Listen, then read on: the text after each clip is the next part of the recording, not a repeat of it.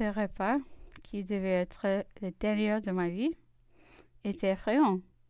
Les morceaux s'arrêtaient à la gorge.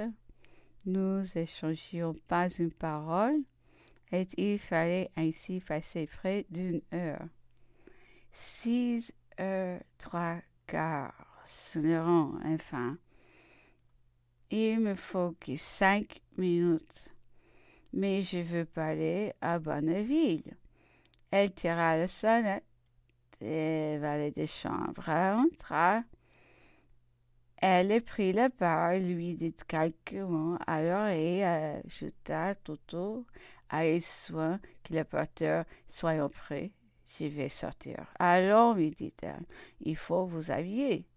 Je vais fait placer dans ma chambre une paravent pour me faire un cabinet de garde-robe.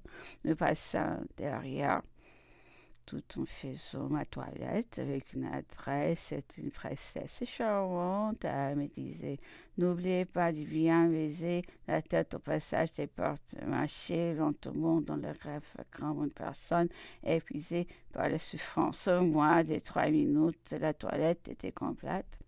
Nous entrons dans la chambre. Et Emily dit à sa fille Comment trouvez-vous votre père? Un sourire de surprise et d'incrédulité chapa la pauvre petite. Sérieusement, ma fille, comment le trouvez-vous? Alors je me tournai et je fis quelques pas. Mais pas mal, dit-elle. Et sa tête retombe de tristesse sur sa poitrine. Nous avançons donc tout son silence vers la porte. Le concierge déjà, Emily vient tous les soirs après votre départ. Ayez soin de vous tenir derrière parfum, de faire un peu de bruit en remuant quelques meubles.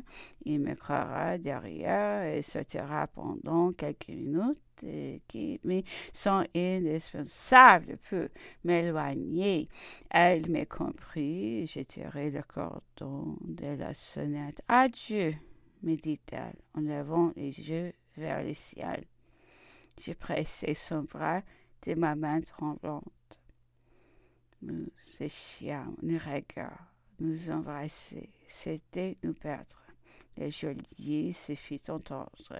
Emily se lança derrière le paravent de la porte s'ouvrit. J'ai passé le premier, ma fille ensuite. Madame Dutoit fermait la marche. Après avoir traversé le corridor, j'arrivais à la porte du greffe. Il fallait lever le pied et en même temps baiser la tête et puis le plume du chapeau et en contrastant par la haute porte.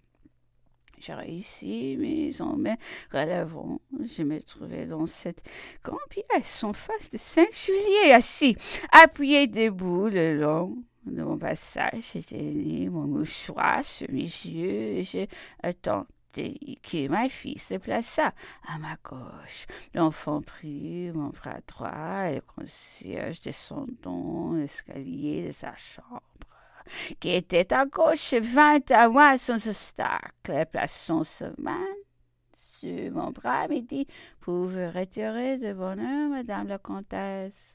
Il paraissait fort ému, et pensant sans doute qu'elle venait de faire un éternel adieu à son mari.